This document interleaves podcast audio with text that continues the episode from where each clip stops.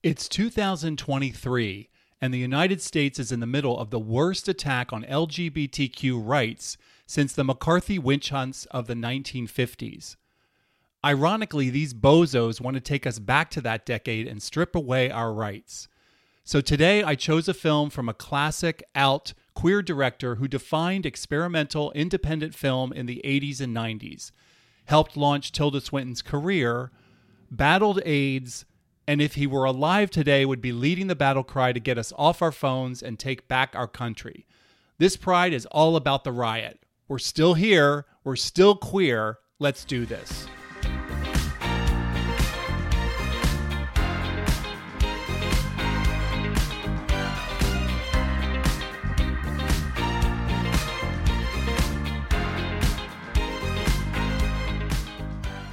Welcome. You're listening to Reel Charlie Speaks, an LGBTQ podcast spinoff of the film and television review blog Reel Charlie, looking at movies and TV from a gay male perspective since 2009. I'm your host, Philip Bahr. Each month, I select a classic queer film, television series, or creator. I talk about how the subject spoke to me when I first discovered it years ago and how it stood the test of time. Join me now as we begin another episode adventure. Greetings. Today is June 18th, 2023, and we are going to be discussing Derek Jarman's amazing 1991 film, Edward II.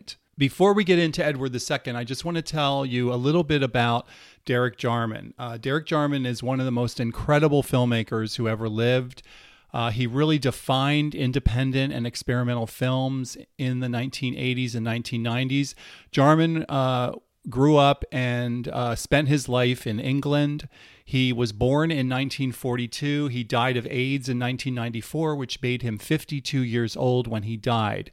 From 1976 until 1993, he produced an amazing collection of films from his first film, Sebastian, to Jubilee, to The Tempest, to Caravaggio, to The Last of England, War Requiem.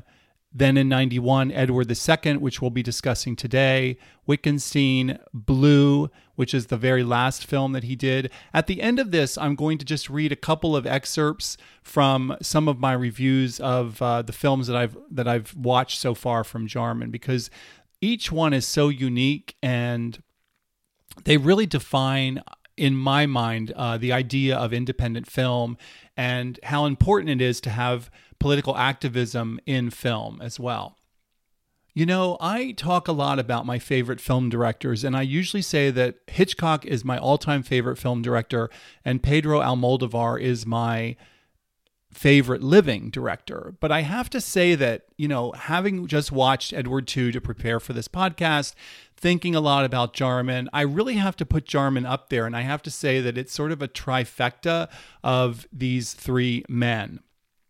When I wrote the review for Jarman's film The Garden, I spoke to that exact point and I just want to read this to you because this is these were my feelings back then and they really ring true today as well. Of my three most influential film directors, Alfred Hitchcock taught me that beauty, complexity, and suspense can have a place in a mass marketed film. Pedro Almodovar taught me the importance of family, absurdity in story, and the strength of female centric film. And Derek Jarman taught me the power of independent film and political activism, of women's independence, and the power of gay male sexuality that is male intimacy, love, touch, kissing, open expression of emotion, and commitment can create the most controversial and powerful statements in art and in life. That intimacy continues to be the strongest tool gay men can use to redefine masculinity and help overcome the patriarchy. So those were some of my feelings, you know, way back when when I watched The Garden.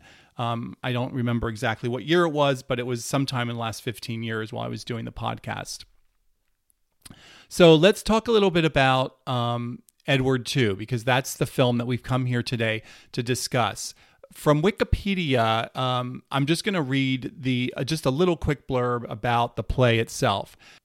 The troublesome reign and lamentable death of Edward II, King of England, with the tragical fall of proud Mortimer, also known as Edward II or Edward II, is a Renaissance or early modern period play written by Christopher Marlowe and published posthumously in 1593. It's one of the earliest English history plays and focuses on the relationship between King Edward II of England and Piers Gaveston and Edward's murder on the orders of Roger Mortimer. So Marlowe wrote this play way back in 1593 and one of the things that was really interesting about this film is that it's the first and only film that Jarman did that didn't have a story written by him and a script written by him, etc. So I have uh, I have just a clip here from my or just a, a bit from my own review of Edward II way back when. Um, on my blog, Reel Charlie. So, Edward II is based on the Christopher Marlowe play. It's pro queer, in your face, political, romantic tragedy of epic proportions. Edward, played by Steven Waddington, finds his reign questioned when he brings his love, Gaveston, played by Andrew Tiernan, to the court. The lovers face hatred from the Queen, played by Tilda Swinton, the head of the military, played by Nigel Terry, and many of his father's inner circle. It's high drama mixed with early 90s politics. Before we actually jump into Edward, I'm going to I just want to mention really my hesitancy towards um, choosing this film, not because I don't love this film. I mean, as you can tell so far, I absolutely adore. Um, I absolutely adore Jarman, and I love all of his films. I haven't seen all of them yet, but all the ones I've seen so far, I've absolutely loved, given them a five out of five, etc. I know that the time period that we're living in right now, which I mentioned in the teaser at the very beginning, we're living in a very dark time. And so part of me wanted to do Best in Show for Pride Month uh, in here in 2023 because I thought, do I really want to keep bringing the mo the mood down, or do I want to try to temper the mood? And finally, I realized that no, this film is exactly what we need to see this month and this year because it mirrors everything that was going on during the AIDS crisis with gay rights, LGBTQ rights, AIDS rights. It mirrors all of that that's going on today, which is the attack on the LGBT community, in particular the trans community, but really everyone, because um, the bills that are in Florida and all the other states about Don't Say Gay are about gender and sexuality. As I mentioned, Edward II is based on a play by Christopher Marlowe. The opening scene of the film is just Edward, and then the credits roll, and then the second opening scene is with Edward and an assistant in his bedroom. And as they speak, a male couple behind them is complete they're completely naked and they're in the throes of making love. Not like hardcore making love, but very gentle, tender love. But they are literally there, naked, on top of each other, kissing, stroking, touching, etc. It's really interesting because to me it sets the tone for the entire rest of the film, which is that we are not going to play it safe, we are not going to be polite, we are not going to be anything other than our true authentic selves. And these like unknown lovers, which they end up being sailors that the king has brought in. I don't know for his entertainment or whatever. But by the time we see this in the very opening scene, um, he really is not even paying attention to them. He's speaking to his assistant, and they are in the background. But it's the four of them in this shot, and it's very. Um, it's just really powerful. So that's the very first scene. And then finally, in the third scene, Gaveston appears. Um, Gaveston is obviously Edward's love. Um, he's been exiled by Edward's father, and now that Edward's father is dead and Edward is taking over the throne as Edward II, he brings his Gaveston back home to him. So he immediately treats Gaveston like an equal, and then they kiss. Um, and the kiss is very gentle, it's very tender, but it's also very passionate, um, and you can you can feel the electricity between them. Edward goes as far as allowing Gaveston to actually sit on his throne because he wants to share his whole life with Gaveston equally.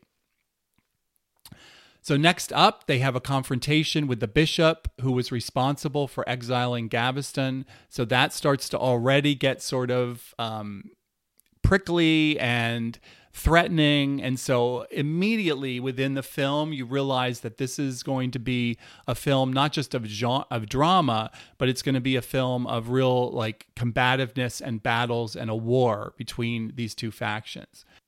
Also keep in mind that the play is written in that from that time period. So I felt like the language in the film actually added to the experimental nature of the film because rather than relying on the story and the language in the film, so much of it I I have trouble understanding. So um, without sitting down and actually reading through it and etc. So what you end up doing is you rely more on the imagery within the scene. You rely on the emotion that the actors are producing between each other, whether it's anger, whether it's love, whether it's intimacy, whether it's frustration and also the intuition that you have from seeing all these parts of the film together.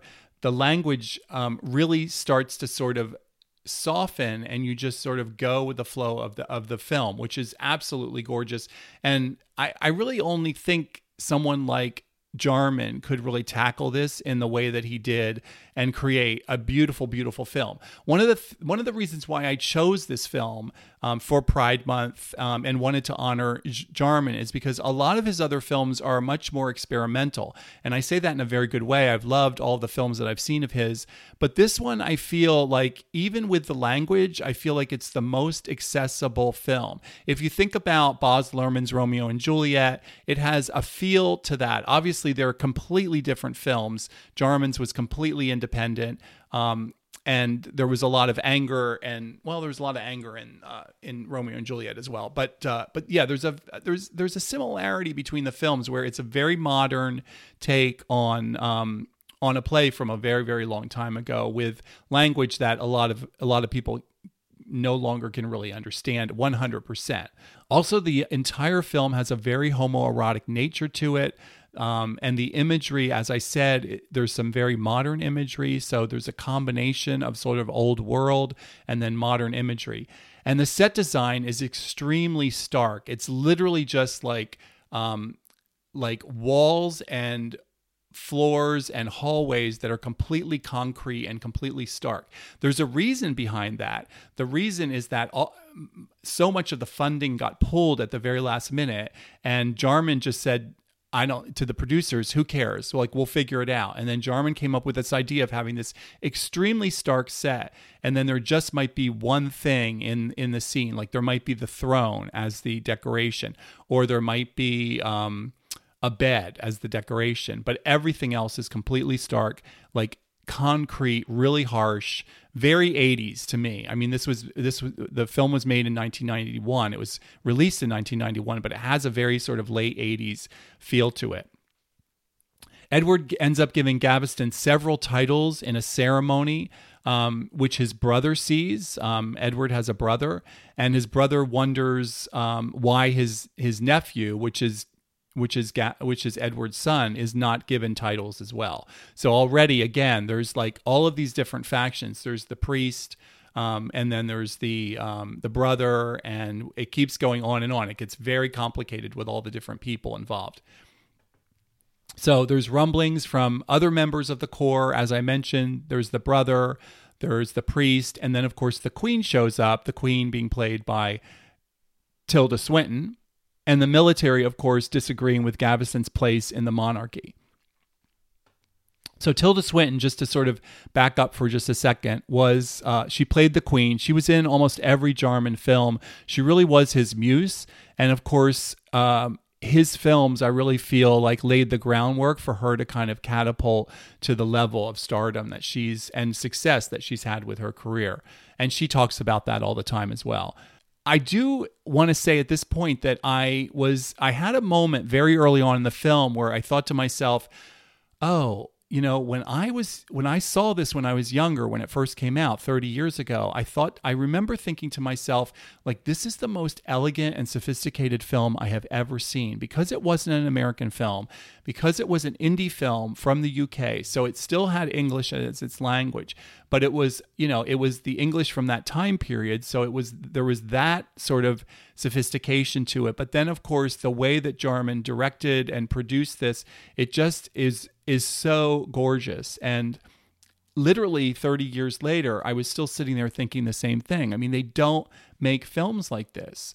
Um, there's all sorts of scenes going on throughout the film. There's a group of people who represent the public who's really disgusted with what Edward is doing.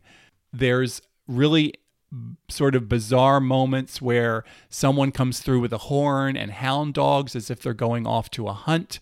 There's a scene where Edward is with Gaveston and they're exercising with a group of men and the mob sort of shows up and starts, you know, yelling at Edward, but Edward keeps exercising. There's also an incredible scene with Gaveston um, approaching the queen and he starts whispering things into her ear. Um, and there's a moment or two where you start to think, is he going to seduce her for real? Um, and she also misreads these signals and she starts to turn to him to kiss to him to kiss him and then he starts laughing at her. So very very powerful moments in this film. From one scene to the next there's no time to really um, take a breath. It's just um, a lot of really really incredibly um, intense. And the of course a lot of the dialogue is difficult to understand because of when it was written but the scenes because they are so modern again that sort of nod to romeo and juliet um, it really does help modern audiences understand the play a lot more by seeing um, things that we would see in modern day life. So just kudos to everybody involved the set designers the um, oh my god the costume people. I mean tilda swinton's costumes were unbelievable and they had no budget. I have no idea how that happened. There must have been somebody involved in the um, you know in the cast um, you know someone who was involved in co- that was the costumer that just said hey you know give me some money and i will go buy and make everything. Because her gowns and her jewelry and everything was just completely spot on. There is um another scene that again because it's experimental and independent um, it's a it's a very um, unique scene that you wouldn't see anywhere. There's a scene of Edward's son. He's roaming through the corridors and he's it's at night it's dark he's got a flashlight and he comes upon a group of naked men who are training um, they're doing like military exercises so there's nothing sexual about it at all um, but it's just an interesting sort of moment where you're kind of like now what's going on? And then later on in the film there's two more moments like that and you're like oh okay i get it. So again um, the independent and especially the experimental parts of this film, um, you're it, it it forces you as a viewer to really sort of sit back and say, okay, I may not have answers at this point in the film. I may not have answers about this scene, but let me just like put that aside and keep moving with the film and let's see where this is all going because there's a purpose and a point to everything that Jarman does and it all sort of flows together really, really elegantly. The mob presents Edward with a signed document at this point in the film saying that Gaveston has to be exiled again.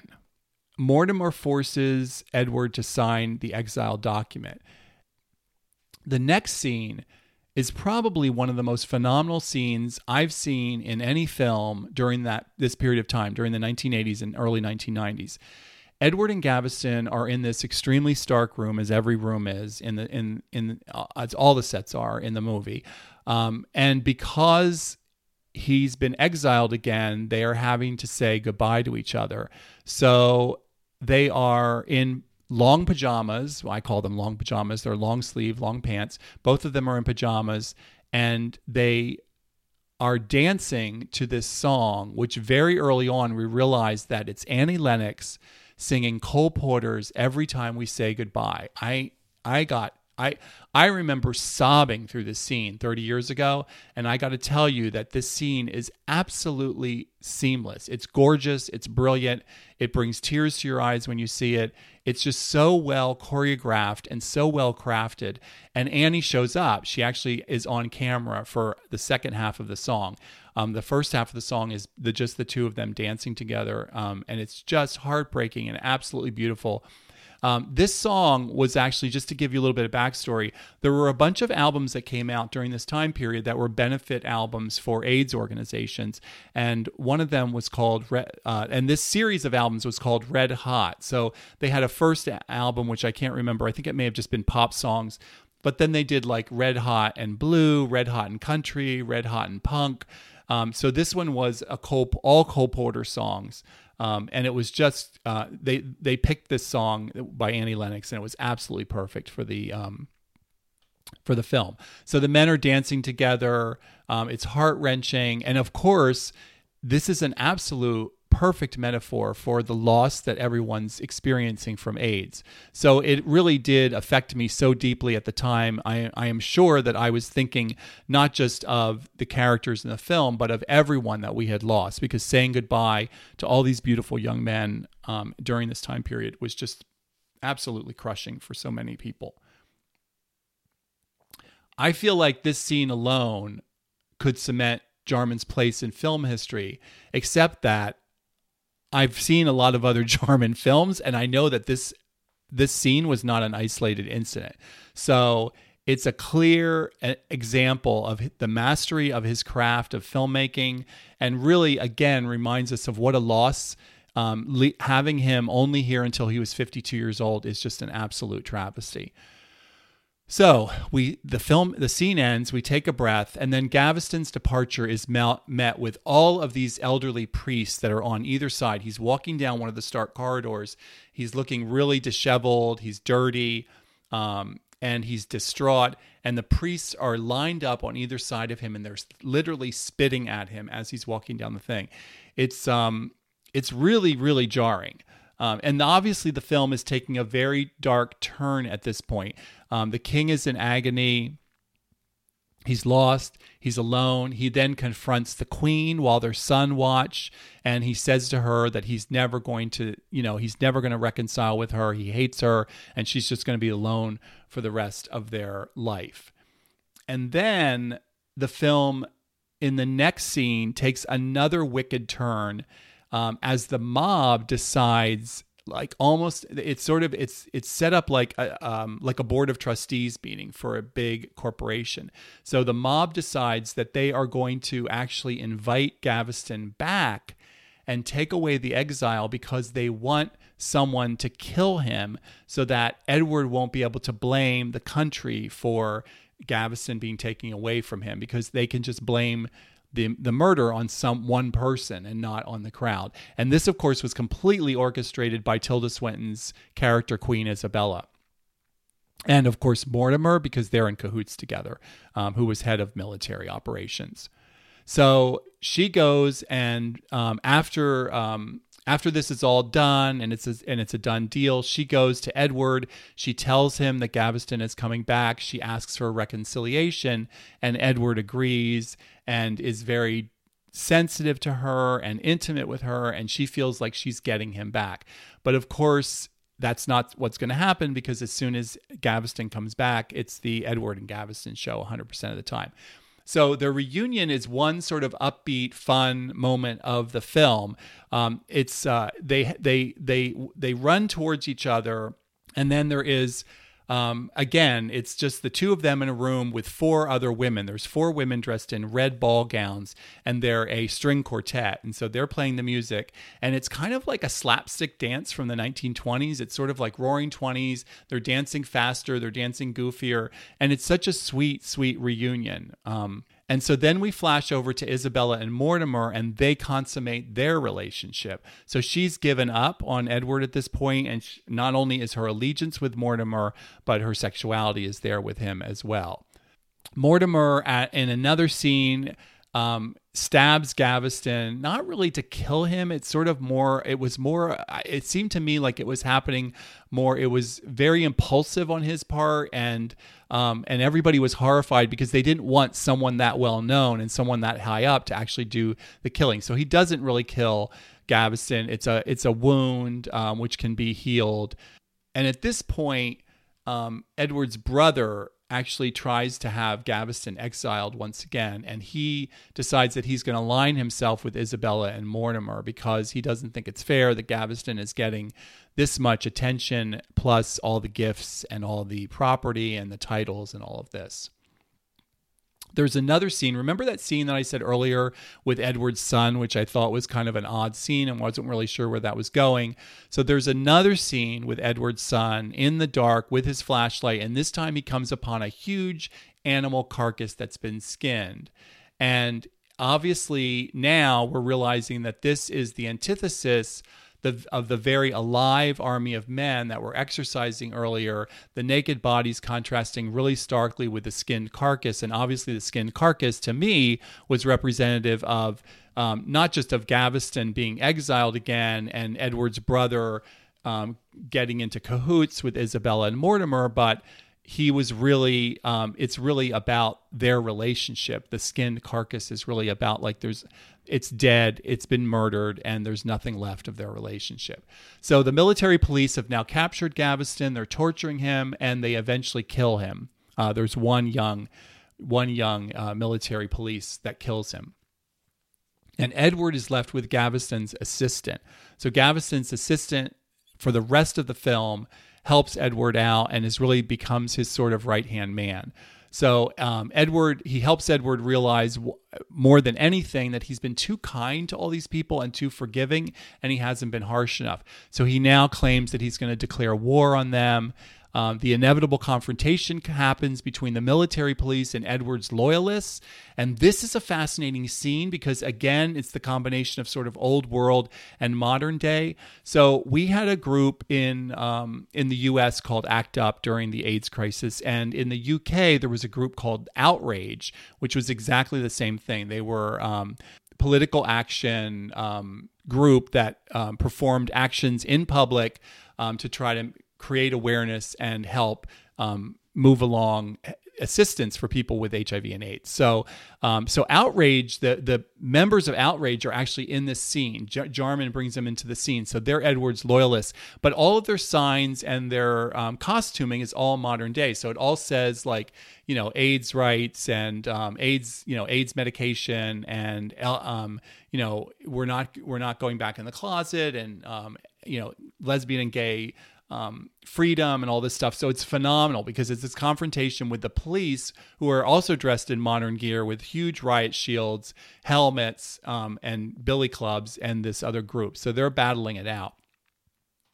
At the same time, Edward and Gaveston's assistant discover who the actual murderer is, and here's part three of that story with um, with the young with with Edward's son. So what they do is they truss him up over, the carcass, that animal carcass that Edward's son found. So, um, so the police, uh, the police person, the, the police, young policeman who was the actual person that murdered Gaveston, they figure out who that is and then they truss him up. So, um, and then uh, Edward obviously kills him. So the next scene is a perfect example. Uh, what I thought of set design and costume. It really mirrors Jarman's excellent. There's several moments throughout this whole, more than several. There's many moments throughout where the set design is just absolutely gorgeous. But this one in particular is really intense. It's Tilda Swinton dressed in high fashion as the queen. Her son is dressed up like a vigilante with a black ski mask on and a fake gun and they're literally standing next to an artificial Christmas tree, very artificial Christmas tree on this otherwise really stark set. Um, and she's of course speaking, and he speaks a little bit as well. So it's just like again, it's just the the set design and the costumes just take your breath away and really move that that story forward when you may be struggling with some of the text. Um, Ga- Edward and Gaveston's assistant are captured by the police. There's another insanely beautiful scene with Isabella and Mortimer. They're in bed together. Isabella has a towel wrapped around her head. She's got a blue facial mask on. And Mortimer is in a red satin robe reading a book about Saddam Hussein. I mean, I had to look up the title of the book, but it's absolutely gorgeous and genius. Um, again, the set and the costumes are all contributing to understanding that text, which can be a little bit difficult to understand, especially for someone like me. The soldier who killed Gaveston brings Edward a lock of Isabella's hair, and then she has instructed him to kill Edward as well. So they kill Edward in the absolute most heinous of ways, and you do don't you don't see it, but you see it. You understand what's happening. But then we realize that it was a dream, or was it a dream? um, maybe it was a dream, maybe it wasn't a dream, or maybe just the way he was murdered wasn't really in the dream, wasn't really the way he was murdered. But then his son ends up on the throne. Um, so you know that Edward has been murdered because his son is now taken over the throne, even though he's like eight years old or something like that. And Isabella and Mortimer are imprisoned, and the son is in drag, not full drag, but he's in like uh, women's shoes, really big, oversized women's shoes, earrings, and I think eye makeup, and his hair is brushed back. So it's it was fascinating to me watching this right now because what are we doing 30 years in the future from this film being released? We're, we're we're freaking out over the fact that children are being exposed to drag queens. I mean, come on, give me a break. Um, so the final scene is the it brings back the outraged folks. It's completely silenced. They're all in the middle of protesting, but they're all frozen and they're all silent. While Edward's voice um, speaks about his death, and it feeds us into a black screen as his voice finishes the statement. And that's the end of the movie you know, I usually am super, super, super um, enthusiastic about the movies I chose, and obviously, you can tell from the from the way that I'm talking tonight and what I'm saying that I'm also extremely excited about bringing um, Derek Jarman and, and particularly Edward II to um, Reel Charlie Speaks. But I will have to tell you that. I think that one of the big differences between how I felt when I was younger and how I feel now is that as I've gotten older, um, and definitely at this stage in my life, I really do not enjoy Shakespearean language. I don't want to read it. I don't want to see a play. So my tolerance for that has really um, has really waned over the years. But I will tell you that if this weren't a Jarman film, I probably would not want to revisit it. However, saying that, watching this film, I do believe that the language and the fact that he took an actual play, a Marlowe play, and adapted it to film with his own very specific signature on this is just incredible. And I do think that the language itself helps to heighten the film and adds to the mystery and the beauty and the elegance of the film. So, you know, I, I, I say kudos on all parts here. Yeah, I'm a little more crankier now that I'm older, but I sat through that film with today without any issue at all, and I'm absolutely I love it. I'm so happy I've got the Blu-ray for it. Um, I love so many of his films, um, and Edward II really is the perfect film to watch for this year. Unfortunately, I wish it weren't. I wish some silly happy film would be the perfect film to watch this year.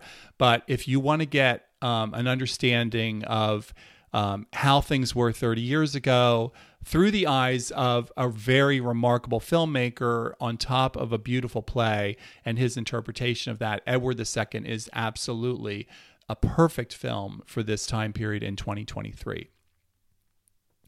So that said, I told you I would love to wrap up at the very end, talking a little bit about some of the other um, the other sh- films that I've seen. I'm just going to read one or two short things about each of these films. So I've already talked about The Garden, which was um, a film that I discussed uh, the three di- my three different favorite directors. I talked about in the very beginning of that.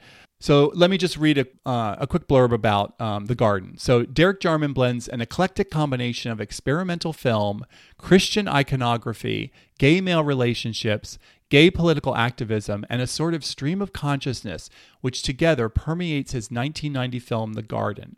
Jarman uses his own garden as sacred space to explore the parallels between the persecution of Christ and his followers to LGBT people at the height of the AIDS crisis and oppression from Thatcherism. The other film, one of the other films, there's two more I'm going to talk really briefly about. The Angelic Conversation is the next film, um, and this one just absolutely blew me away. Super, super experimental, um, but absolutely gorgeous, and I feel like it really is accessible for a lot of people. The Angelic Conversation is like Jarman's other film, devoid of narrative. Judi Dench reads 14 Shakespeare sonnets in voiceover to images of two young male lovers finding each other. There is a long period of searching. The kiss doesn't come until the 56 minute mark, but it's worth it. It's one of the best male kiss scenes I've ever seen. So much tenderness, passion, and hope for a future together. So long and lingering. It's not about what may happen next. The kiss is the main event. Uh, just really incredible, incredible movie. And then the final one is his final film.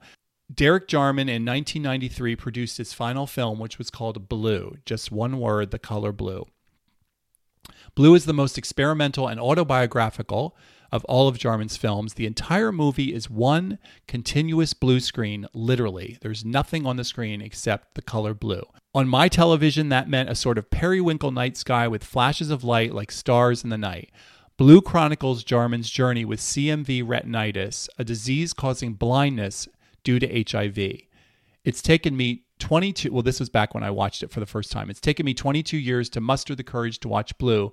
For years I felt too close to home, my own HIV chronically marching on as Jarman chose to extinguish his life a year after he completed Blue. I was afraid it would be too much, and after viewing, or should I say listening and watching the blue screen tonight, I'm glad I waited. Blue takes us on a journey through Jarman's hospital visits, experiences losing his sight, losing his friends to AIDS, his own mortality, and poetic musings on life, color, and art. Joining Jarman are Nigel Terry, Tilda Swinton, and John Quentin, reading from Jarman's journals and writings, supported by a gorgeous soundtrack by Simon Fisher Turner and Brian Eno. Blue is a love poem to Jarman's final year on Earth, a mashup of all things that made up his life and death. At times disturbing, jarring, and lyrical, Blue feels like a radio show from the future. I'm going to stop there. I got to tell you, if you've never heard of Derek Jarman, definitely I would start with Edward II. I think it's one of the most easiest films to sort of sink your teeth into. There are so many other films that I have yet to see of his that I need to see. So there's definitely to do to watch films of Derek Jarman on my list as well. But I do think Edward II is so important to watch to know that we have faced demons before, we've based, faced bad people before, and we've persevered, and the world has been become better because of it. And we will get through this time period. We absolutely will. We all might have to stand up and start doing a lot more. Um, Friday Friday night of this week, I went to see Chasten Buttigieg's author talk about his book that's been converted to a YA book for teenagers. And Harvey Fierstein, and one of the things that he said towards the end, uh, or maybe Chasten said it, I'm not sure now, but someone said, it's not okay just to be an ally anymore. You have to be an active ally. So, all of the people out there that are not a part of the LGBTQ community, but that support the LGBT community, it's time to stop saying, okay, I get it. I appreciate it. I love these people. They're my neighbors. They're my coworkers. They're people in my family. I love them. You've got to get step out of your comfort zone and really start to do some things, whatever that means for you personally. It may mean calling your congressman. It may be voting, um, making sure that you vote for the right people. It may be donating money to organizations. It may be getting out in the streets and protesting whatever you need to do just make it active. So that's sort of my my closing comment for this for this year. I hope that you um, got something out of it. I am I am so honored and thrilled that I was able to bring Derek Jarman's Edward II to Reel Charlie Speaks. We have so many more things to talk about over the course of the next couple months. I send all of you so much love and lots of rainbows because it's June in 2023. Um, so I love you all. Take good care of each other, and I will see you next month. This is Philip Bahr for Reel Charlie Speaks. Bye bye.